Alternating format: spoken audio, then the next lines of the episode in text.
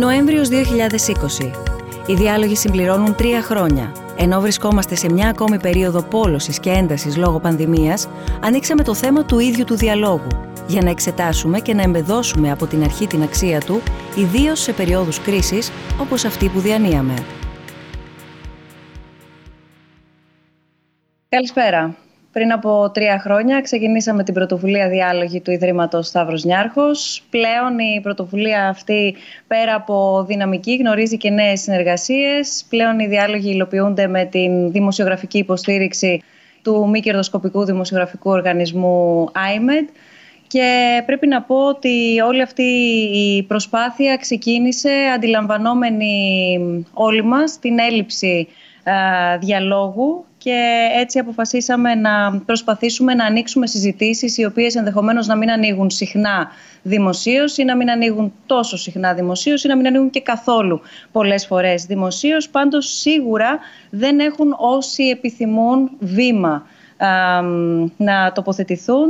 Έτσι λοιπόν σε όλες μας τις συζητήσεις, όλοι και όλες που μας παρακολουθείτε, πλέον μόνο διαδικτυακά, μέχρι και προ πανδημίας φυσική παρουσία και διαδικτυακά, και πιστεύουμε και ελπίζουμε ότι θα επανέλθουμε πολύ σύντομα, μπορείτε και μας στέλνετε τα ερωτήματά σας, τις τοποθετήσεις σας, τις διαφωνίες σας, τις επισημάνσεις σας, οτιδήποτε επιθυμείτε, πέρα από γεωγραφικά όρια και πλαίσια και πέρα γενικότερα από από εμπόδια και α, στεγανά. Πλέον συζητάμε και μέχρι σήμερα μετράμε, για την ακρίβεια, τριάντα έξι συζητήσεις για θέματα που ξεκινούν από την α, κλιματική αλλαγή, την πανδημία που μπήκε στη ζωή μας, την πανδημία και την κοινωνία, την πανδημία και την οικονομία, μέχρι ακόμα την κακοποίηση των ζώων, τις εξελίξεις στην Ευρώπη, διεθνή ζητήματα, την αστρονομία και τις επιστήμες ευρύτερα, ακόμα ακόμα το ρεμπέτικο ή και την ιστορία του έρωτα.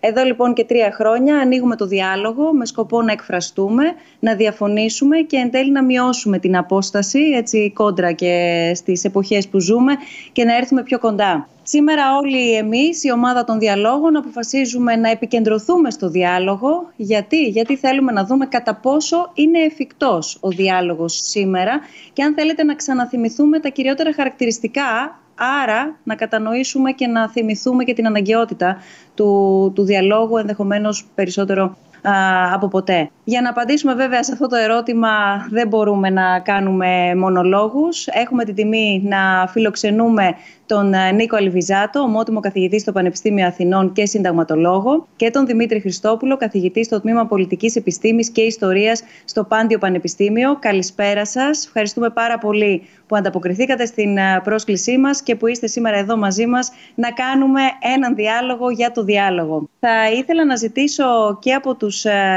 δύο προσκεκλημένους μας για σήμερα να, να μας δώσετε μια πρώτη σύντομη τοποθέτηση επί του θέματος, ο καθένας από εσάς, για τα χαρακτηριστικά και τη δύναμη του διαλόγου. Κύριε Αλιβιζάτε, θα ξεκινήσουμε από εσάς. Καθαρά βιωματικά, εγώ μια ζωή υπήρξα καθηγητής, δάσκαλος και δικηγόρος. Στο μάθημα στο πανεπιστήμιο γίνεται πολύ καλύτερα με διάλογο. Δηλαδή παρά να ανεβαίνει κανείς στο βήμα και να απαγγέλει ενδεχομένως όσο ε, ρητορικές, ε, ρητορικά δεινός και αν είναι, είναι πολύ καλύτερο να προκολεί συζήτηση. Οι δυσκολίες φυσικά είναι στο μεγάλο ιδίως αμφιθέατρο, να κάνεις τα παιδιά να υπερβούν, αν θέλετε, το, την αυτοσυγκράτηση που υπάρχουν και να μιλήσουν μπροστά σε κόσμο. Δεν είναι καθόλου αυτονόητο. Το ταλέντο του καθηγητή βρίσκεται ακριβώς σε αυτό, να μπορέσει να τους κάνει να υπερβούν αυτή την Ε, έμφυτη δυσκολία. Και λυπάμαι που θα το πω, αλλά πρέπει να το πω. Ε, φταίει ίσως η δικιά μας γενιά πως μεγάλωσε τα κορίτσια της. Ιδίως τα κορίτσια είναι αυτά που φοβούνται να μιλήσουν μπροστά σε πολύ κόσμο. Το δεύτερο, ήμουν δικηγόρος. Και μπορώ να σας διαβεβαιώσω ότι είναι πολύ πιο απλό για όλους και πιο σύντομο να γίνεται μια δίκη με ανταλλαγή ε, χαρτιών, με ανταλλαγή υπομνημάτων κλπ. Παρά τα αυτά, και οι δικαστές και εμείς, Ε, όχι από καμία τρέλα, καμία ιδιομορφία, προτιμάμε τη ζωντανή δίκη. Γιατί, Γιατί αυτός ο διάλογος με την ανταλλαγή επιχειρημάτων ενώπιον του δικαστηρίου ε, είναι, αποτυπώνεται, είναι, είναι ζωντανός. Ε, το να μπορέσεις, με συγχωρείτε να μιλήσω λίγο λαϊκά, να σκίσεις τον αντίπαλο με μια ερώτηση που δεν θα μπορέσει να απαντήσει ή που δεν θα απαντήσει καλά, είναι μια πολύ μεγάλη ικανοποίηση. Ε, για το διάλογο λοιπόν όλοι συμφωνούμε ότι είναι πολύ πιο πιστικός, γίνεται πιο, πολύ πιο πιστική η ουσία των επιχειρημάτων όταν γίνεται με διάλογο. Από εκεί και πέρα αρχίζουν τα προβλήματα με, με τους πάντες και χωρίς ενδεχομένως κανένα περιορισμό στο, ως προς το περιεχόμενο. Ε, η δικιά μου γενιά μεγάλωσε επί Χούντας. Ε, επί Χούντας δεν μιλούσες με τη Χούντα, γιατί ήθελε πάση θυσία να προκαλέσει κάποιες συζητήσεις, θυμάμαι εκείνα τα χρόνια, γελίες συζητήσεις. Οποιαδήποτε συζήτηση μαζί της σήμανε νομιμοποίηση αυτού του καθεστώτος. Ε, το κόβες από την αρχή, δεν χωράμε συζήτηση με δικτάτορες. Δεν χωράει συζήτηση με Χρυσή Αυγή. Τώρα προσέξτε, αρχίζουμε και βάζουμε κάποιο, κάποια ερωτηματικά. Με τους αρνητές του COVID, ε, με τους λεγόμενους ψεκασμένους, ε, για να μιλήσουμε πιο πρακτικά, συζητάς ή όχι. Έχω την εντύπωση ότι εδώ έχουμε αρχίσει και πλησιάζουμε τη δυσκολία, ε, τις δυσκολίες που υπάρχουν. Η απάντηση για μένα είναι ναι, αλλά θέλει ξεχωριστή, ξεχωριστή προσπάθεια. Και τελειώνω με το θέμα του περιεχομένου. Σας θυμίζω ότι ε, ο άλλος, το Σαρλί Εμπντό, το γαλλικό περιοδικό, έκανε σκίτσα σατιρίζοντας το Μωάμεθ σε μια εφημερίδα που δεν απευθύνεται ειδικά σε μουσουλμάνους, απευθύνεται στο γενικό κοινό. Τα πήραν οι μουσουλμάνοι και πήραν και τους σκότωσαν, όπως ξέρετε. Είναι μια δολοφονία, φρικτή δολοφονία, το Γενάρη του δεκαπέντε.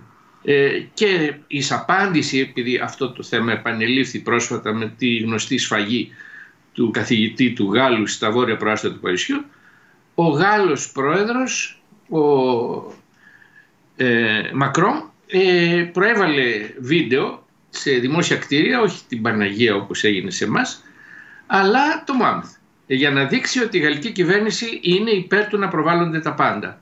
Εδώ λοιπόν προσέξτε τώρα, κάποιος που δεν μπορεί κανείς να τον υποψιαστεί ε, για στενόμυαλες αντιλήψεις, ο συνάδελφος, ο πολύ γνωστός πανεπιστημιακός Νίκος Μουζέλης, ε, είπε όχι, δεν πρέπει να κάνουμε διάλογο σε αυτά τα θέματα, διότι αν κάνει σκίτσα του Μωάμεθ ξεπερνάς κάποιο όριο. Προσωπική μου γνώμη είναι ότι πρέπει. Αυτά είναι μερικά από τα θέματα που μπορούμε να συζητήσουμε. Ωραία, και έχω ετοιμάσει ήδη την, ε, τη θεματολογία της συζήτησης, γιατί αναφέρατε, κύριε Αλιβιζάτε, κάποια πολύ ηχηρά παραδείγματα, τα οποία μάλιστα το καθένα μας αλλάζει και, και πεδίο συζήτησης. Κρατώ βασικά χαρακτηριστικά ωστόσο το θέμα των ορίων και των πεδίων, άρα ε, μάλλον υπάρχουν κάποιες γκρίζες ζώνες, όπου εκεί πέρα πρέπει όλοι να αναρωτηθούμε εάν υπάρχει σαφής απάντηση ότι παντού χωράει διάλογος ή όχι. Το αφήνω ως ερώτημα, έτσι ώστε να προσπαθήσουμε να επιχειρήσουμε να το απαντήσουμε μέσα από ε, τα παραδείγματα τα οποία και εσείς αναφέρατε στη συνέχεια ε, και εκτενώς. Κύριε Χριστόπουλε, ποια είναι η δική σας ε, άποψη? Καταρχήν να σας ευχαριστήσω για την πρόσκληση και να πω ότι μου κάνει πολύ μεγάλη χαρά που μιλάω και κοντά σας και μαζί με τον Νίκο, με τον Αλιβιζάτο, με τον οποίο είκοσι πέντε χρόνια παλεύουμε από κοινού, είτε στο πλαίσιο της Ελληνικής Ένωσης για τα Δικαιώματα του Ανθρώπου, είτε από άλλα μετερίζια, για κοινούς στόχους. Ενίοτε με πολύ σημαντικές και κρίσιμες συγκλήσεις, ενίοτε με πολύ έντονες αποκλήσεις. Και νομίζω αυτά τα δύο θα φανούν σήμερα. Και πραγματικά είναι πολύ μεγάλη μου χαρά, ακούγοντας τον Νίκο τον Αλιβιζάτο να λέει πόσο δύσκολος είναι ο διάλογος του Πανεπιστήμιου, είναι κάτι το οποίο το βιώνω κι εγώ. Ε, βλέπω δηλαδή μια έντονη, μια έμφυτη αυτολογοκρισία στα παιδιά, η οποία δεν είναι το προϊόν της επικείμενης λογοκρισίας, δεν είναι δηλαδή όπως ήταν τα δύσκολα χρόνια για τα οποία έκανε λόγο προηγουμένως ο Νίκος, αλλά είναι τα χρόνια στα οποία ε, για άλλους, άλλοι είναι οι μηχανισμοί που καθοδηγούν τους ανθρώπους να αυτολογοκρίνονται και όχι ε, το τσεκούρι του λογοκριτή όπως ήταν στις, στα σκοτεινά χρόνια της εφταετίας. Άρα λοιπόν και μπαίνω κατευθείαν στο ψητό της ερώτησης. Κυρία Μπουσδούκου, ο διάλογος δεν χρειάζεται για τα κουπλιμέντα. Μάλλον είναι πάρα πολύ όμορφο να κάνουμε έναν διάλογο και να σας λέω τι φοβεροί που είστε, να λέω στον Αλιβιζάτο τι καταπληκτικός που είστε, να μου πείτε εσείς είσαι φοβερός και πάει λέγοντας. Αυτός ο διάλογος είναι πανεύκολος. Ο διάλογος πότε χρειάζεται? Στα δύσκολα. Εκεί που διαφωνούμε. Εκεί που νιώθουμε ότι απειλούμαστε. Εκεί που προσβαλόμαστε ενδεχομένως. Εκεί που σοκαρόμαστε. Εκεί είναι που δοκιμάζονται οι αντοχές μας και οι ανοχές μας στον διάλογο. Άμα είναι ο διάλογος για κοπλιμέντα, νομίζω ότι ακόμα και ο μεγαλύτερος αρνητής της δημοκρατικής δυνατότητας των ανθρώπων να διαλέγονται θα είναι εξαιρετικά θετικό σε αυτό. Άρα λοιπόν ο διάλογος δεν είναι μια γενική αρχή καλοπροαίρετη Σαμαρίτη μέσα στις κοινωνίες μας, αλλά είναι μια αρχή που δοκιμάζει αυτήν ακριβώς την αντοχή μας.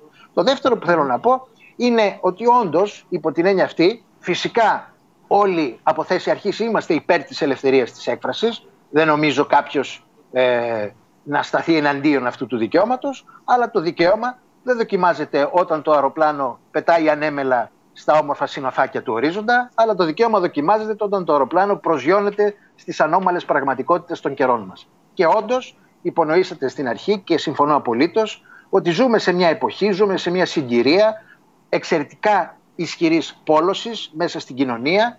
Η συνθήκη της πανδημίας επιτείνει τις προϋποθέσεις αυτής της πόλωσης και εδώ ακριβώς είναι που δοκιμάζεται η δυνατότητα του διαλόγου.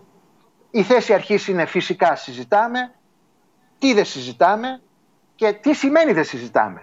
Διότι φυσικά έχει απόλυτο δίκαιο Ο, ο Νίκος όταν μας θυμίζει ότι δεν ήταν δυνατόν να ομιλούσε ένας δημοκρατικός φοιτητής με την δικτατορία κατά διάρκεια της επταετίας, διότι αυτό θα κατεστούσε τη δικτατορία έναν αξιόπιστο, φερέγγιο και νομιμοποιημένο συνομιλητή. Αυτή τη στιγμή όμως δεν έχουμε να κάνουμε μια δικτατορία, ζούμε σε μια δημοκρατία, ζούμε δηλαδή σε, έναν, σε μια συνθήκη όπου το σώμα αυτό καθορίζεται και από εκεί και ύστερα νομίζω ότι το ζήτημα του τι λέμε και τι δεν λέμε δεν τίθεται με τους όρους που ετέθη πριν από πενήντα και εξήντα χρόνια στην Ελλάδα. Λέω εξήντα γιατί δεν αναφέρομαι μόνο στη δικτατορία, αναφέρομαι και στην καχεκτική δημοκρατία που είχαμε πριν αυτήν. Ε, τι λέμε, λέμε τα πάντα, όλα λέγονται? Απάντηση, φυσικά και δεν λέγονται όλα.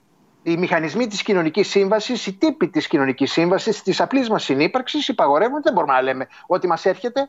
Μόνο τα πολύ μικρά παιδάκια και οι άνθρωποι που δεν είναι καλά στα μυαλά τους λένε τα πάντα. Βλέπετε, πάτε σε κανένα παιδάκι, σε καμία επίσκεψη, είναι ένα μικρό παιδάκι και μπαίνει η θιά σας μέσα και της λέει: κοίτα πόσο χοντρή είσαι, και εσείς δαγκώνεστε. Τι εννοώ? Φυσικά και δεν λέμε τα πάντα. Οι απλές συνθήκες της συνύπαρξης των ανθρώπων, μιας στοιχειώδους ευγένειας και σύμβασης, μας παγορεύουν ότι δεν λέμε τα πάντα. Ο διάλογος δεν είναι για να ανταλλάσσουμε προφανώς φιλοφρονήσεις και θετικά λόγια, άρα φαντάζομαι, έτσι, ότι ο, ο διάλογος δεν νοείται και να γίνεται μόνο μεταξύ ομοειδεατών. Κάτι το οποίο έτσι συναντάμε στην καθημερινότητά μας και θα το συζητήσουμε στη συνέχεια και έχουμε ενδεχομένως την ψευδαίσθηση ότι κάνουμε διάλογο ή ότι έχουμε μια ελεύθερη ανοιχτή συζήτηση. Ξεκινώ από το πρώτο θέμα το οποίο βάλατε και οι δύο στο τραπέζι γύρω από την πανδημία. Πολλοί ισχυρίζονται ότι σε θέματα επιστήμης, όπως για παράδειγμα η πανδημία, δεν μπορεί να υπάρχει διάλογος. Τη συμμερίζεστε αυτή την άποψη, ε, κύριε Αλιβιζάτε? Όχι βέβαια, το αντίθετο. Ε, απλώς ε, έχω την εντύπωση ότι οι, οι όροι μιας συζήτησης ε, πρέπει να καθοριστούν ε, με βάση ε, τα, τις συγκεκριμένες ανάγκες. Ε, νομίζω ότι ο καθένας μας έχει δικαίωμα να πει «δεν θέλω εμβόλιο διότι δεν πιστεύω ότι υπάρχει κόβιντ δεκαεννέα».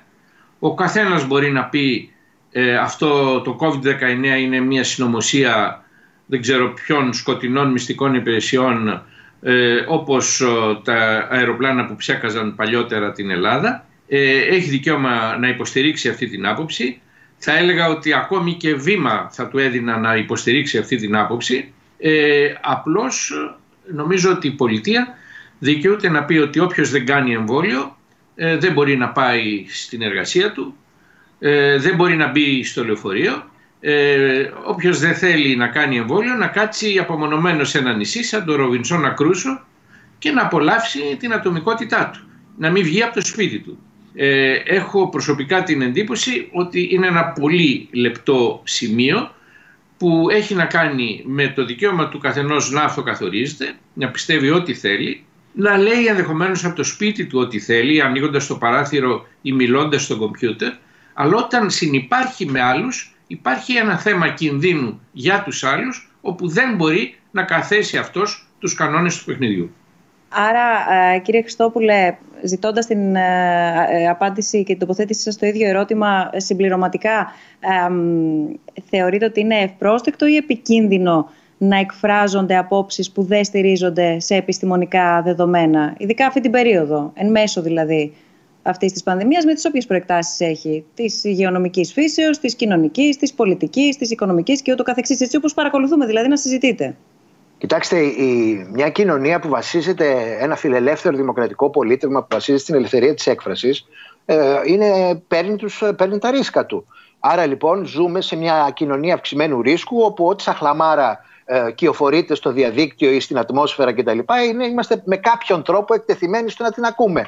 Αν είσαι κλεισμένος μες στο σπίτι του, όπως πολύ σωστά είπε ο Νίκος πριν, δεν είσαι υποχρεωμένος να ακούς όποια σαχλαμάδα θέλεις. Κλείνεις τα αυτιά σου και ησυχάζεις. Άρα λοιπόν είμαστε, ζούμε σε μια κοινωνία στην οποία είναι τέτοια, τέτοιος όγκος της πληροφορίας, που εξ ορισμού ε, είμαστε εκτεθειμένοι ακόμα και σε επικίνδυνες πληροφορίες. Δεν έχουμε την πολυτέλεια να μην έχουμε δηλαδή τέτοια έκθεση μέσα στην κοινωνία μας. Τώρα, σε ό,τι αφορά το αρχικό ε, ερώτημα, φυσικά συμφωνώ και επαυξάνω. Αν η διχογνωμία είναι μία φορά στον, εγγεγραμμένη στον πυρήνα της δημοκρατίας μας, και είπαμε ότι εξαιτίας αυτής είναι αναγκαίος ο διάλογος και όχι εξαιτίας της ανάγκης να ανταποδίδουμε φιλοφρονήσεις, η διχογνωμία είναι δέκα φορές χαραγμένη στον πυρήνα της ανάπτυξης της επιστήμης. Η επιστήμη δεν αναπτύσσεται σε μια, γραμμική, σε μια, σε, σε μια ευθεία γραμμή από το κακό προς το καλύτερο. Η επιστήμη, όπως έχουν θεμελιώσει πολύ σημαντική θεωρητική επιστήμη της ιστορίας και της φιλοσοφίας της επιστήμης, βασίζεται σε διαρκείς ανατροπές. Κάποτε πιστεύαμε ότι γίνει ίσια, μετά πιστέψαμε ότι είναι στρογγυλή. Διαρκείς ανατροπές και τομές. Αυτά είναι τα λεγόμενα επιστημονικά παραδείγματα, τα οποία κάποια στιγμή σκάνε και δίνουν τη θέση τους σε νέες παραδοχές. Υπό την έννοια αυτή, λοιπόν, το να θεωρήσουμε ότι ο διάλογος είναι επικίνδυνος ή ο διάλογος δεν είναι ανεκτός όταν συζητάμε σε ένα επιστημονικό πεδίο, το θεωρώ ε, εξαιρετικά επικίνδυνο, όχι απλώς για την ε, ανάπτυξη της επιστήμης, γιατί και γι' αυτό είναι επικίνδυνο, αλλά είναι εξαιρετικά επικίνδυνο και για την ίδια την ποιότητα της δημοκρατίας μας. Θα μου πεις, δεν υπάρχουν κίνδυνοι γι' αυτό. Υπάρχουν κίνδυνοι, αλλά οι όριμες δημοκρατικές κοινωνίες έχουν αναλάβει την ευθύνη να ζουν με αυτόν τον κίνδυνο. Ιδάλλως, να κλειστούμε στο σπίτι μας, μικρές οικογενειούλες, τα γέννη μας, οι ομάδες μας, οι φυλές μας, άνθρωποι με τους οποίους μόνο με αυτούς νιώθουμε ασφάλεια και ψυχική ή σωματική υγεία για να συνεχίσουμε. Όμως αυτό δεν μπορούμε να το κάνουμε, οπότε εξ αντικειμένου το ρίσκο το αναλάβαμε. Το έχουμε πάρει ήδη. Στο πρακτικό, αν μου επιτρέπετε αυτή η έκφραση της όλης αυτής ε, ιστορίας και έτσι όπως διαμορφώνεται η ζωή μας, η καθημερινότητά μας πέρα από, τον, ε, από τη δημόσια σφαίρα. Πολλοί εκφράζονται αρνητικά για τα μέτρα που λαμβάνουν οι αρχές. Η απαγόρευση της κυκλοφορίας, η επιβολή της μάσκας. Να θυμίσω εικόνες που βλέπαμε και ακούγαμε να περιγράφονται όταν άνοιξαν τα σχολεία. Ε, εικόνες που εξακολουθούμε από την άλλη πλευρά να ακούμε και να παρακολουθούμε κατά τη διάρκεια επιβολής των, των μέτρων και των απαραίτητων και αντίστοιχων ελέγχων και ούτω καθεξής. Εδώ πέρα υπάρχει περιθώριο διαλόγου για να μην φτάνουμε με δημοκρατικό πολίτευμα, έτσι, σε τέτοιες ακραίες συμπεριφορές. Ή ενδεχομένως ένα υποερώτημα, υπάρχει περιθώριο να εξετάσουμε τι αρνούνται τελικά οι αρνητές, εάν δηλαδή αυτή η άρνηση απορρέει ή κινεί από, από αλλού. Σε μια δημοκρατία πιστεύω ότι ακόμη και πράξεις που κινούνται στο όριο της νομιμότητας πρέπει να γίνονται δεκτές. Ε, υπενήσαμε, θυμάμαι πριν από χρόνια, το περίφημο πανό στην Ακρόπολη. Είχα τσακωθεί με συναδέλφους μου. Ε, είναι σοκαριστικό τώρα. Εδώ που τα λέμε, κάποια μεγάλη συνδικαλιστική οργάνωση ε, εξέθεσε ένα, πώς θα είναι, ε, κρέμασε ένα μεγάλο πανό ε, στην Ακρόπολη εναντίον του, των μνημονίων κλπ. Η προσωπική μου γνώμη, και νομίζω ότι η άποψη αυτή τελικά επεκράτησε, είναι ότι δεν είναι νόμιμο αυτό, αλλά το ανέχεσαι. Διότι σε μια οριακή στιγμή είναι μια ε, δύσκολη μεν, επαναλαμβάνω, μη νόμιμη, μη νόμιμος τρόπος έκφρασης. Θα δεχτείς επίσης μια θορυβόδη διαδήλωση, θα, όπου άμα ειδικά είναι πιτσιρικάδες, ε, θα δεχτείς ενδεχομένως και κάτι παραπάνω από τη θορυβόδη διαδήλωση. Εκείνο που δεν μπορείς να ανεχθείς είναι από ένα σημείο και πέρα, γιατί όλα αυτά είναι στοιχεία, πώς να το πει κανείς, στην έννοια του διαλόγου μπαίνουν και αυτά. Αυτό προσπαθώ να πω. Όταν είναι δύσκολο να βγεις στο κανάλι, στο μεγάλο κανάλι με την κυρία Κοσιώνη ή με τον κύριο Χατζηνικολάου και να πεις την άποψή σου, κάπου ξεπνίγει το δίκιο σου και βγαίνεις ενδεχομένως έτσι. Σε μια δημοκρατία αυτά πρέπει να γίνονται ανεκτά. Προσέξτε, υπάρχουν κάποια όρια. Αυτά τα όρια έχουν να κάνουν φυσικά με την νομιμότητα. Και από, εκεί, από ένα σημείο και πέρα, το πολύ κρίσιμο ζήτημα, τη βία. Ε, έχω προσωπικά την εντύπωση ότι όταν περνάμε αυτό το κατόφλι με όλη τη μεγάλη επίοικια και ανοχή που πρέπει να επιδεικνύει η δημοκρατία, εκεί λες stop. Ναι, διάλογος. Μα, να μου πεις, μα δεν τα βλέπεις, είναι μερικά προφανή πράγματα που δεν σηκώνουν διάλογο. Όχι. Θα κάτσεις εκεί να μιλάς. Τώρα, κάτσεις να μιλάς με όλους, με όλους δεν προλαβαίνεις. Με όλους κάποια στιγμή θα πεις και εσύ δεν αντέχω άλλο. Φτάνει πια με το διάλογο. Το θέμα είναι πού θα φτάσουμε σε ένα σημείο να πούμε σαν κοινωνία ότι πιθανώς κάποιες από τις απόψεις που ακούγονται είναι τόσο επικίνδυνες, τόσο προσβλητικές και τόσο απειλητικές, είτε για το δημόσιο αγαθό της ασφάλειας, είτε για την δημόσια υγεία, όπου θεωρούμε ότι είναι τόσο επικίνδυνες που θα πρέπει να φημώσουμε αυτόν που τις εκφέρει. Δηλαδή, σκεφτείτε εγώ να έρχομαι εδώ πέρα να σας έλεγα ότι έλα μωρέ, τι είναι αυτά, δεν υπάρχει κορονοϊός κτλ. Και μετά να σας έπαιρνε η ασφάλεια τηλέφωνο και να σας έλεγε κυρία Μπουσδούκου, αυτός που φέρατε λέει πράγματα τα οποία είναι επικίνδυνα για την κοινωνία μας και σας παρακαλούμε, ελάτε κι εσείς και ο κύριος Χριστόπουλος απόψε στο τμήμα. Θα μου πείτε, αυτά δεν γίνονται σε μια δημοκρατία. Φυσικά δεν γίνονται σε μια δημοκρατία, αλλά θα πω κάτι που μου είχε πει ο Νίκος Αλιβιζάτος όταν τον γνώρισα. Τίποτα δεν είναι αυτονόητο και το βλέπουμε και σήμερα στις ΗΠΑ. Αν σας λέγαν πριν από πέντε χρόνια ότι δεν θα ξέραμε πώς θα βγει ο απερχόμενος πρόεδρος μέσα από το Λευκό Οίκο, πραγματικά όλοι θα θεωρούσαμε ότι είναι ένα κακόγουστο αστείο. Άρα λοιπόν, επειδή τίποτα δεν είναι αυτονόητο, και αυτό με έχει χαράξει που μου έχει πει ο Νίκος Αλιβιζάτος το χίλια εννιακόσια ενενήντα πέντε, θυμάμαι και την ημερομηνία, εγώ κρατάω τα μάτια μου ανοιχτά.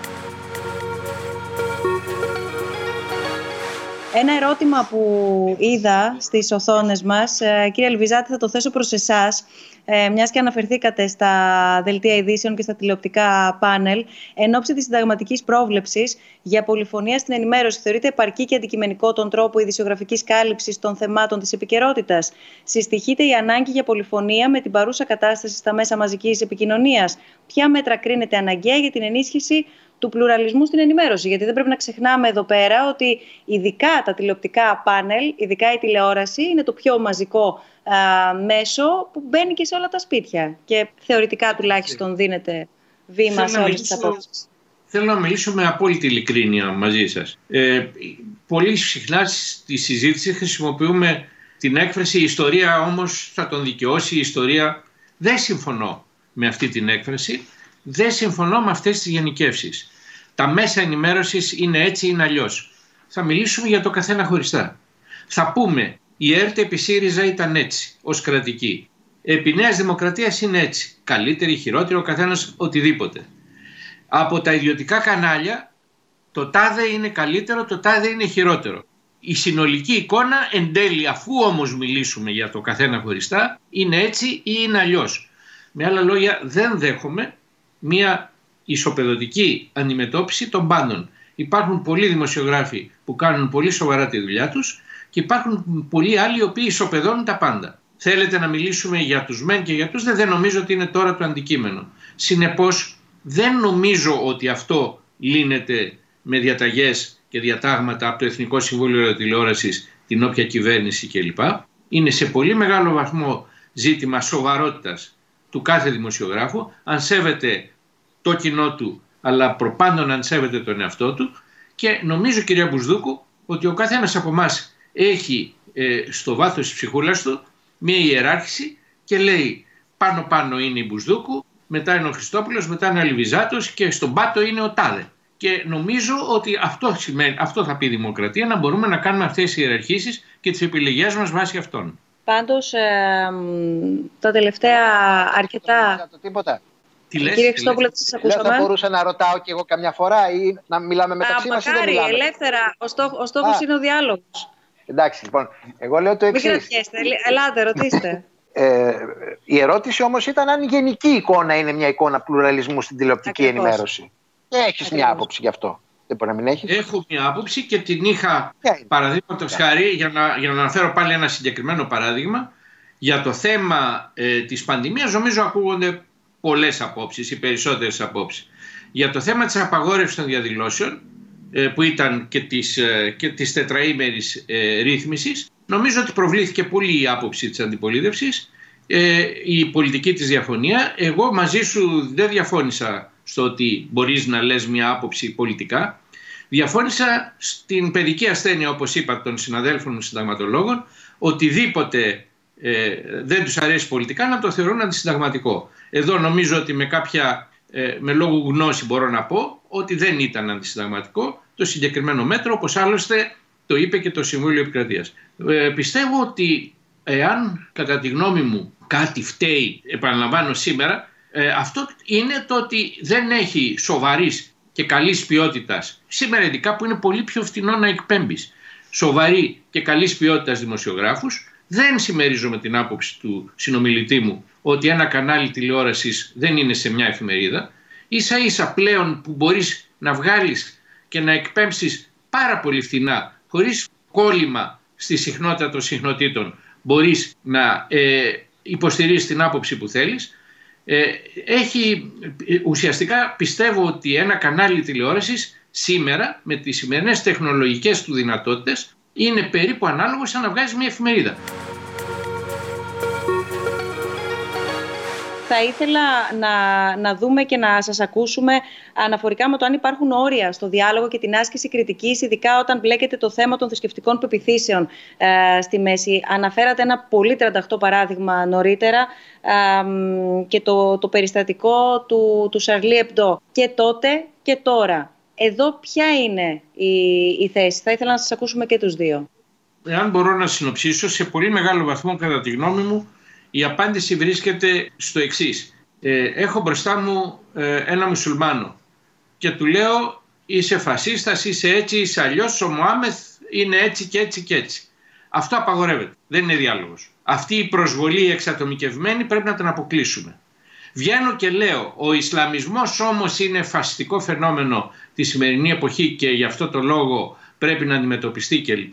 Έχω την εντύπωση ότι αυτό καταρχήν είναι αποδεκτό, οπουδήποτε. Προσέξτε τώρα, κάνω το δεύτερο επίπεδο, το δεύτερο τεστ που λέμε εμείς οι νομικοί. Το πρώτο είναι, με άλλα λόγια, αν είναι μια γενική άποψη που αναφέρει σε γενικά ή εξατομικευμένα, και το δεύτερο είναι αυτό που λέμε τα συγκείμενα, το context που λέμε αγγλοσαξονικά. Το να βγεις και να πεις ο Ισλαμισμός είναι κακό πράγμα την ώρα που σχολάει το καινούριο τζαμί στο Βοτανικό, κατά τη γνώμη μου απαγορεύεται. Δεν πρέπει να το κάνεις. Το να βγεις σε μια εφημερίδα γενικής κυκλοφορίας, οποιαδήποτε θέλετε, πάρτε από αυτές που κυκλοφορούν σήμερα στην Ελλάδα ή στον κόσμο, και να πεις ότι πρέπει η Δύση να ξεσηκωθεί εναντίον του Ισλαμισμού διότι κάνει κακό, αλλήμον αν δεν μπορούσε. Και εγώ φτάνω, εκείνη η διαφωνία μου με τον Νίκο Μουζέλη, φτάνω να πιστεύω ότι ακόμη και τα σκίτσα του Μωάμεθ θα πρέπει σε μια εφημερίδα γενικής κυκλοφορίας που δεν απευθύνει, δεν πας να την πουλήσεις έξω από το τζαμί, να μπορούν να επιτραπούν. Κύριε Χριστόπουλε. Συμφωνώ απολύτως ε, στην, ε, στην τοποθέτηση του, του Νίκου Αλιβιζάτου. Το, το context είναι αυτό που υπαγορεύει. Ε, πριν από λίγο καιρό, μάλιστα με πρωτοβουλία της Ελληνικής Ένωσης για τα Δικαιώματα του Ανθρώπου και παρουσία του Νίκου Αλιβιζάτου ως μάρτυρα, καταδικάστηκε ο, ο Καλαβρίτων και η Γυαλίας, διότι έγραψε ένα κείμενο σε ένα blog και είπε φτύστε τους, εν, τους ομοφυλόφιλους και τα είπα λέγοντας. Εμένα η άποψή μου είναι η εξής. Ξέρω ότι η ομοφοβία, ο σεξισμός, ο ρατσισμός είναι ριζωμένες ιδεολογίες μέσα στην ελληνική κοινωνία που έχουν πολύ μεγάλο αποτύπωμα, μάλιστα στην πλειοψηφία θα έλεγα του ελληνικού πληθυσμού, χωρίς τώρα να θέλω να μπω σε στατιστικές απεικονίσεις. Ε, αν ο, ο Αμβρόσιος καθόταν με, ένα, με την παρέα του στο σπίτι του και έλεγε φτύστε τους και κάντε τους και δείξτε τους, τι να κάνουμε, και περνούσα εγώ απ' έξω και τον άκουγα, θεωρώ ότι έχει το δικαίωμά του να το πει. Στη τελευταία ανάλυση η άποψή του είναι. Το γεγονός όμως ότι χρησιμοποίησε την ιδιότητά του, τη δημόσια εξουσία που προκύπτει από αυτή την ιδιότητα, προκειμένου να μιλήσει με αυτόν τον τρόπο, κατά την άποψή μου, γίνεται ένα μείζον ζήτημα. Επιπροσθέτως, δε, ακριβώς επειδή από αυτήν την ιδιότητα ζει ο συγκεκριμένος και ζει μάλιστα με τα δικά μου χρήματα, με τα χρήματα του φορολογούμενου δηλαδή, ε, ο οποίος πληρώνει τους ιερωμένους στην Ελλάδα. Αυτοί είναι λόγοι λοιπόν για τους οποίους κάμπτεται η ελευθερία της έκφρασης του εκάστοτε Αμβρόσιου. Επομένως, νομίζω ότι ε, η, η αναφορά στο πλαίσιο, στα συγκείμενα που έκανε ο Νίκος Αλιβιζάτος, είναι απολύτως έγκυρη. Το ίδιο ισχύει φυσικά και για το Σαρλί Εμπντό. Καμία αντίρρηση.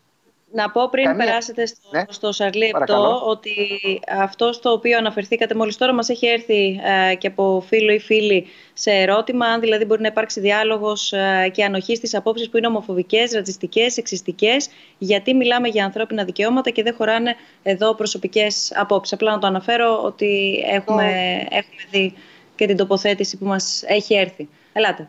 Τέλεια. Λοιπόν, νομίζω ότι είμαστε στον πυρήνα της απάντησης αυτής της ερώτησης. Δικαιούται να την πει αυτή την άποψη, ε? να το ξεδιαλύνουμε. Την ομοφοβική άποψη κάποιος, κάποιος ναι, που έχει ναι, ομοφοβική ναι. Φυσικά δικαιούται. Αυτό έλειπε τώρα να πούμε ότι δεν δικαιούται, διότι είναι, είναι αδιανόητο. Και δεν είναι μόνο αδιανόητο επειδή η ελευθερία της έκφρασης είναι πάνω απ' όλα, είναι αδιανόητο διότι ζούμε σε μια κοινωνία που τέτοιες απόψεις είναι ψωμοτήρες στους περισσότερους εξημών. Ξαναλέω, δεν μπορεί να χρησιμοποιήσει την δημόσια εξουσία του προκειμένου να περιβάλλει με αυτόν τον τρόπο τέτοιου είδους απόψεις. Πολλό δε μάλλον ναι, όταν τον πληρώνουμε. Να το ξεδιαλύνουμε, Δημήτρη μου, μου συγχωρείς. Ο δάσκαλος που στο ναι. σχολείο βγαίνει και λέει ότι οι ομοφυλόφιλοι είναι έτσι και αλλιώς και θα πάνε στην κόλαση, δεν επιτρέπεται να το πει. Αντίθετα, ο δάσκαλος στο, στο σπίτι του ή στο καφενείο του ή οτιδήποτε άλλο, και σε μια εφημερίδα που λέει ο λόγος, όχι σε μια μικρή κοινωνία που τον ξέρουν όλοι, φυσικά, δικαιούται να το πει. Έτσι. Λοιπόν, αυτό είναι το σίγουρο και αυτό είναι πάρα πολύ βασικό να το καταλάβουμε. Διότι αυτό μας δείχνει ότι δεν είναι το περιεχόμενο της εκάστοτε άποψης που κρίνει τελικά αν είναι θεμιτό να την εκφέρουμε ή όχι, αλλά είναι το περιβάλλον, ο χώρος και, στον, και ο χρόνος μέσα στον οποίο αυτή εκφέρεται. Δεν συζητάμε για νομικό δικαίωμα τώρα. Εδώ συζητάμε αν ήταν μια ορθή ή μια σόφρον επιλογή. Αυτό συζητάμε. Γι' αυτό είπα πριν ότι δεν είναι μόνο το νομικό κομμάτι, στα όρια της ελευθερίας της έκφρασης, είναι και μια αίσθηση ευθύνης που πρέπει να έχουμε, ανάλογα με το ρόλο μας. Έτσι. Το να πυροδοτείς το μίσος στους ανθρώπους και να νιώθεις ότι όλοι οι άνθρωποι και να βλέπεις τους ανθρώπους απέναντί σου ως μια ομάδα, δημιουργώντας και εντείνοντας το χάσμα που υπάρχει ανάμεσα σε σένα και αυτούς, κατά την άποψή μου, είναι ο ορισμός της πολιτικής αφροσύνης. Θέλω να παρακολουθήσουμε μαζί μία συνέντευξη που μας έχει παραχωρήσει η Χάρη Χάν, είναι διευθύντρια του Σταύρος Νιάρχος Foundation Agora Institute στο Πανεπιστήμιο του Johns Hopkins, ενός Ινστιτούτου που ασχολείται επισταμένως με ό,τι συζητάμε, με την αξία δηλαδή του δημόσιου διαλόγου και την πρόσβαση των πολιτών σε αυτόν. Η συζήτηση, όπως ε, καταλαβαίνετε, οδηγήθηκε και στο διχασμό της αμερικανικής κοινωνίας και την επικράτηση αυτού που πολλοί πολιτικοί επιστήμονες ονομάζουν τραμπισμό. Να παρακολουθήσουμε τι μας είπε και επιστρέφουμε ε, με τα σχόλιά σας. What's at stake in the γιου ες now? The society uh, seems divided. Yeah, that's a great question and exactly the question I think that we're facing. Um, obviously, with the presidential election um, just coming to a close, that we have this big and a, and a change in the presidential administrations, we have this opportunity to think about what's ahead for us. And as you know, I know that the data is still coming in, but as I look at the data, part of what I see from twenty sixteen to twenty twenty is an overwhelming story of stasis, right? That most people, no matter what they believed in twenty sixteen, continue to believe the same thing. But what we see is that we're in a society that is deeply divided, and that has not changed. And it hasn't changed after four years of Trump. And um, no matter what happens to President Trump, Trumpism is going to remain with us. So I do think that we live in a society that's very divided. But on the other hand, Um, I also feel like there are pockets of work that I see going on all over the country that are beginning to buck the trend that we see. So, for example, I've spent a lot of time in recent months with um, evangelical communities in the United States. And um, evangelical communities are communities that are traditionally a big part of Trump's base. And I think within that community, part of what I'm seeing is that there are a lot of people who are struggling with what the relationship should be between their faith community and the public square and partisan politics in a lot of ways. And that struggle people are really, I think, thinking about in a very thoughtful and complex and nuanced way. And it's places like that that give me hope that if we can continue to engage with that kind of complexity, not only in our faith communities, but in all the other kind of communities that people engage in, that um, perhaps there is a different future for us. One of the things that we see if we look at the data from democracies all over the world is that um, having peop- having ordinary people be able to engage in public life and to make it and feel like their voice actually matters in the political process is fundamental to making democracy work, right? If people feel like democracy is not meeting their most basic needs, then they give up on democracy itself. Έχω την αίσθηση ότι ζούμε σε μια κρίσιμη μεταβατική στιγμή όπου το Το παράδειγμα της φιλελεύθερης δημοκρατίας δεν απειλείται από τις κλασικές δικτατορίες που ξέραμε μέχρι πρόσφατα και στη χώρα μας, αλλά απειλείται από αυτήν ακριβώς την, την διαστροφή της ίδιας της δημοκρατίας. Δηλαδή, να μην ξεχνάμε ότι εδώ συζητάμε για απολύτως δημοκρατικές, για κυβερνήσεις που προήρθανε από την λαϊκή έκφραση. Άρα, νομίζω ότι ζούμε σε μια στιγμή όπου αυτού του τύπου το μοντέλο, αν δεν κοιτάξουμε αυτοκριτικά σοβαρά στον καθρέφτη, μπορεί και να κυριαρχήσει και τότε ε, ζήτω που καήκαμε και εγώ και ο Αλιβιζάτος και εσείς μάλλον. Άρα λοιπόν έχω την αίσθηση Όχι, ότι σίγουρα. δεν βλέπουμε μόνο κάτι αμερικάνικο. Αυτή είναι η άποψή μου και δίνω και το λόγο στον συνομιλητή μου. Ε, κύριε Αλιβιζάτε, Ε, ε, αν μπορώ να συμπληρώσω μόνο ε, και το υποερώτημα που ε, και αν μπορούμε να προβλέψουμε μπορεί να οδηγήσει μια τέτοια, ε, ε, ένας τέτοιου είδους λόγος που ενέχει το λαϊκισμό, τη ρητορική μίσους. Συμφωνώ απολύτως με την ανάλυση του Δημήτρη, απολύτως δηλαδή. Ε, πολύ, κοντά μας, πολύ πιο κοντά μας έχουμε το φαινόμενο Όρμπαν στην Ουγγαρία και Κασίνσκι στην Πολωνία και τώρα δε θα χρειαστεί, αν θέλετε, να περάσουμε και στην πράξη. Δηλαδή, όπως είδατε, ασκούν βέτο στο να ε, κατανεμηθούν τα κονδύλια του πακέτου βοηθείας, επειδή η Ευρωπαϊκή Ένωση για πρώτη φορά συνέδεσε, αν θέλετε, την παροχή αυτής της βοήθειας με το σεβασμό του κράτους δικαίου. Τι εννοούμε? Αφήστε, κύριε Όρμπαν και κύριε Καζίνσκι, τους δικαστές ανεξάρτητους. Μην βάζετε χέρι στη δικαιοσύνη. Αυτό είπε η Ευρώπη αυτή τη στιγμή και οι άλλοι ασκούν βέτο να μην πάρει κανένας κανένα φράγκο και ειδικά οι ίδιοι στις χώρες τους για τον κορονοϊό, επειδή θέλουν να βάζουν χέρι στη δικαιοσύνη. Κοιτάξτε, είναι πάρα πολύ σοβαρά αυτά τα προβλήματα. Το πώς θα ξεπεραστούν είναι, νομίζω, κάτι που θα δούμε τις αμέσως επόμενες μέρες, είναι πάρα πολύ ε, δύσκολο. Η προσωπική μου γνώμη είναι ότι είναι ε, και στην Ελλάδα ακόμη. Υπάρχουν αυτές οι απόψεις οι οποίες ε, υποστηρίζονται κατά κόρο. Ε, στο μυαλό μου έχω ένα εκδοτικό συγκρότημα που υποστηρίζει κατά κόρο αυτές τις απόψεις εναντίον της σημερινής κυβέρνησης. Συνεπώς, ε, η απάντηση φυσικά σε όλα αυτά είναι το μεγάλο ερώτημα που μας απασχολεί με διαφορετικό τρόπο όλους μας. Πώς, αν θέλετε, οι εχέφρονες άνθρωποι υπέρ της ανοιχτής κοινωνίας θα μπορούμε να απευθυνθούμε πίστικα σε έναν κόσμο που τους ακολουθεί, που ακολουθεί αυτούς τους ανθρώπους. Πώς θα μπορέσεις να απευθυνθείς πίστικα, το είπε η κοπέλα στις ε, συν, συνομιλίες των Ευαγγελιστών, ε, πήγε και έκανε ουσιαστικά προπαγάνδα κατά του Τραμπ και άρχισαν να το σκέφτονται ότι άλλο να είσαι Ευαγγελιστής και άλλο να ψηφίζεις Τραμπ στην πολιτική σου ζωή. Το ανάλογο πρέπει να κάνουμε και εδώ στην Ελλάδα. Έχω προσωπικά την εντύπωση ότι ο χειρότερος εχθρός μας αυτό είναι αυτή τη στιγμή ο κορονοϊός. Όσο με άλλα λόγια η κρίση μας εμποδίζει να είμαστε κοντά ο ένας στον άλλον, εμποδίζει εμάς τους πανεπιστημιακούς να κάνουμε το μάθημα ζωντανά, όχι με αυτά τα απέσια μηχανήματα, ζωντανά να τον κοιτάξει τον άλλο στα μάτια, ο οποίος θα, θα σου μπει και θα σου πει τι είναι αυτή η κολοδημοκρατία που έχετε τον ελίτ, και να μπορείς να τον κοιτάξεις στα μάτια και να του πεις αυτό που λες μας οδηγεί στο σκοτάδι του Ζόφου, του Χίτλερ, του Μουσολίνη και κάποιον ακόμη. Αυτό εγώ προσβλέπω σε αυτή τη στιγμή,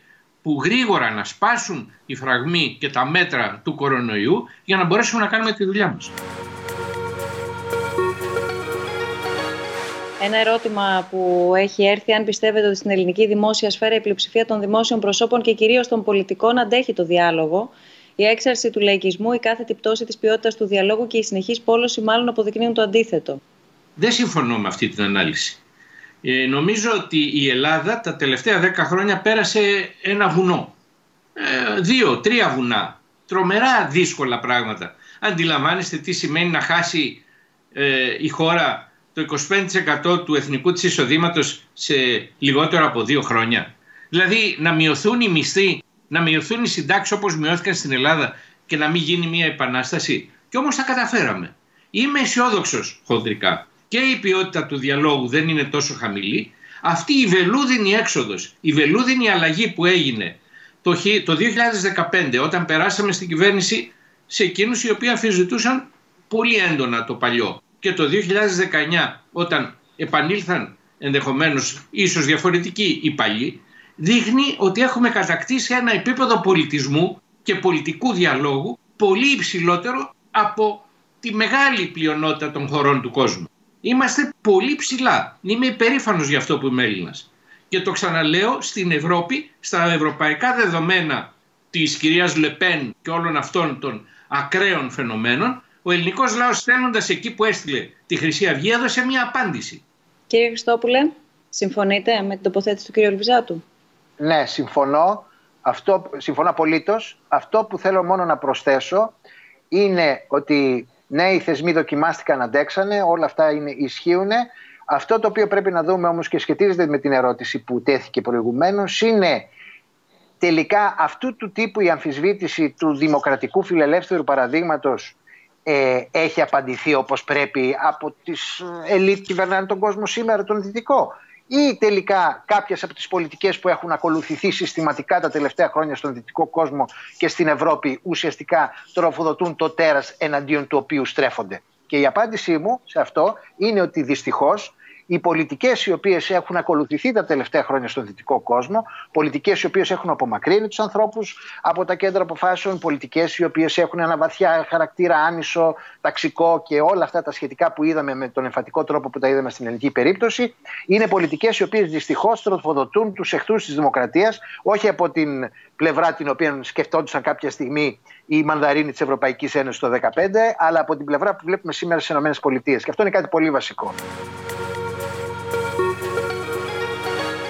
Θέλω να σας ευχαριστήσω θερμά και τους δύο για τη σημερινή μας συζήτηση. Θα χαρούμε να συνεχίσουμε αυτό το διάλογο και σε κάποια άλλη συνάντησή μας. Ελπίζω γρήγορα, κύριε Αλιβιζάτη, όπως ευχηθήκατε και εσείς, μαζί με εσάς και όλοι οι υπόλοιποι, να βγούμε γρήγορα από όλο αυτό το καθεστώς της πανδημίας και φυσική παρουσία να, να έχουμε τη δυνατότητα να συνομιλήσουμε. Τι, Πρέπει, ναι. δεν θέλω να, να κάνω κατάκριση στη, του, στη, του στη χρόνου. Στη ταράτσα του Ιδρύματος Νιάρχου. Αναφέρεστε στο Κέντρο Πολιτισμού, μην τα μπερδεύετε. Είναι το κέντρο ναι, πολιτισμού και το ίδρυμα Σταύρου Νιάρχος. Στο κέντρο λοιπόν, πολιτισμού. Λοιπόν, με χαρά. Ε, πρέπει να πω ότι και δημοσιογραφικά πάντως είναι πολύ πιο προκλητικό να έχεις τριακόσια, τετρακόσια, πεντακόσια ή χίλια ζευγάρια μάτια σε μία συζήτηση, όπου μπορεί να έρθει οποιοδήποτε και μπορεί ανά πάσα ώρα και στιγμή να έχει λόγο και να πει το οτιδήποτε, από το να είσαι κλεισμένος και σε ασφαλές έτσι... Ε, χώρο όπως είναι το, το στούντιο, το όποιο στούντιο. Λοιπόν, οπότε και για μένα προσωπικά και δημοσιογραφικά, μιας και κλείνουμε και τα τρία χρόνια, είναι η μεγαλύτερη πρόκληση δημοσιογραφικά οι διάλογοι, γιατί πραγματικά έρχεται όποιος θέλει και μπορεί να πει ό,τι θέλει. Για να κλείσω με αυτό που αναφέρατε στην αρχή σας, κύριε Χριστόπουλε, σας ευχαριστώ θερμά και τους δύο για τη σημερινή μας συζήτηση και εύχομαι πολύ σύντομα να μας δοθεί η ευκαιρία να, να συνεχίσουμε το διάλογό μας. Να είστε καλά. Εμείς ευχαριστούμε.